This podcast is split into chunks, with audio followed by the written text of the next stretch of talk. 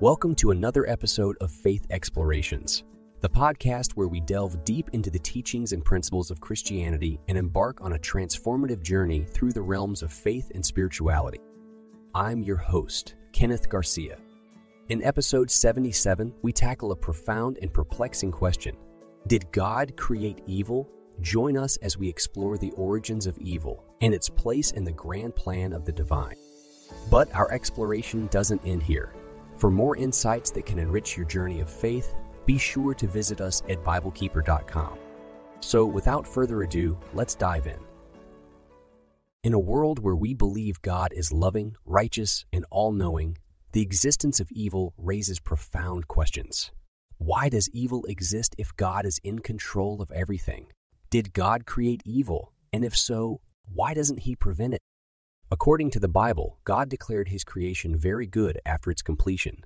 Genesis chapter 1, verse 31. However, He granted humans free will, the ability to choose. Evil emerged as a consequence of sin, and God never intended for sin to be part of His creation.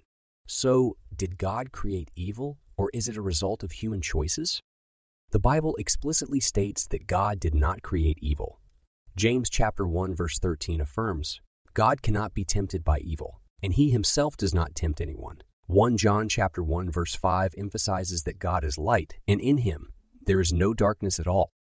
Some might point to a passage in Isaiah chapter 45, verse 7 as evidence that God created evil. However, a closer examination reveals a different meaning. The New American Standard Bible clarifies it as, I form the light and create darkness. I bring prosperity and create disaster. I, the Lord, do all these things. This verse shows that God brings disaster as a punishment for the wicked but is not the author of evil. Now, let's discuss what evil is and what it is not, according to the Bible. Evil is deeply ingrained in human nature since the fall of Adam and Eve. It manifests in various forms such as adultery, bitterness, blasphemy, coveting, immorality, murder, oppression, racism, and more. However, evil is not a trivial matter. Romans chapter 6, verse 23 reminds us that the wages of sin is death, but the gift of God is eternal life in Jesus. Evil is not irreversible. Through Jesus, we can be purified and dedicated to doing good. Evil is not tempting beyond our ability to endure. 1 Corinthians chapter 10, verse 13 assures us that God is faithful and provides a way to endure temptations. Evil is not unavoidable, and God promises to keep us from falling, presenting us faultless in His presence. Now, what does the Bible say about the origin of evil? In the Old Testament, the word evil is used in two different ways. Ra means calamity, disaster, or misfortune, while rasha refers to moral wickedness or a wicked person. When God says, I make peace and create evil, Isaiah chapter 45, verse 7, the Hebrew word used is ra, which means calamity. It indicates that God allows hardships for a higher purpose within His sovereign plan.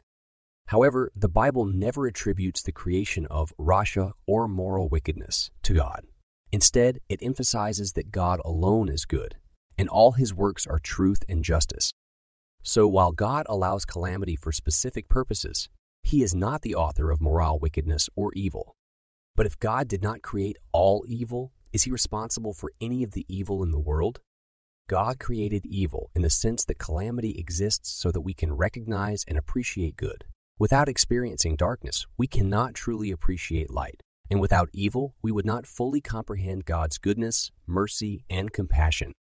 However, God's purpose in allowing evil is to ultimately redeem it. As seen in John chapter 9, verse 3, God's redemptive works are revealed even in the face of evil. Nevertheless, when it comes to moral evils caused by human choices, God is not to blame. He granted us free will, and our direct choices are responsible for much of the evil in the world. We must differentiate between moral and natural evil. Natural evils, like disasters, are caused by the workings of nature, but humanity's collective actions indirectly contribute to them.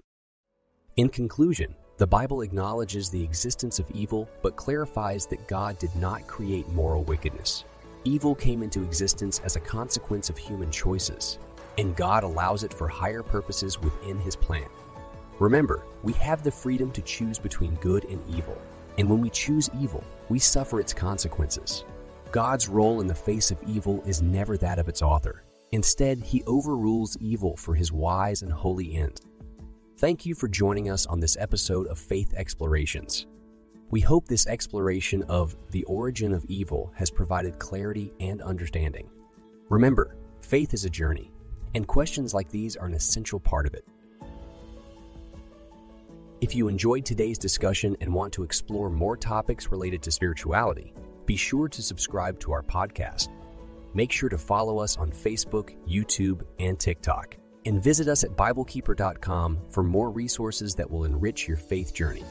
Join us next time as we continue to explore matters of faith and spirituality. Until then, may God bless you abundantly.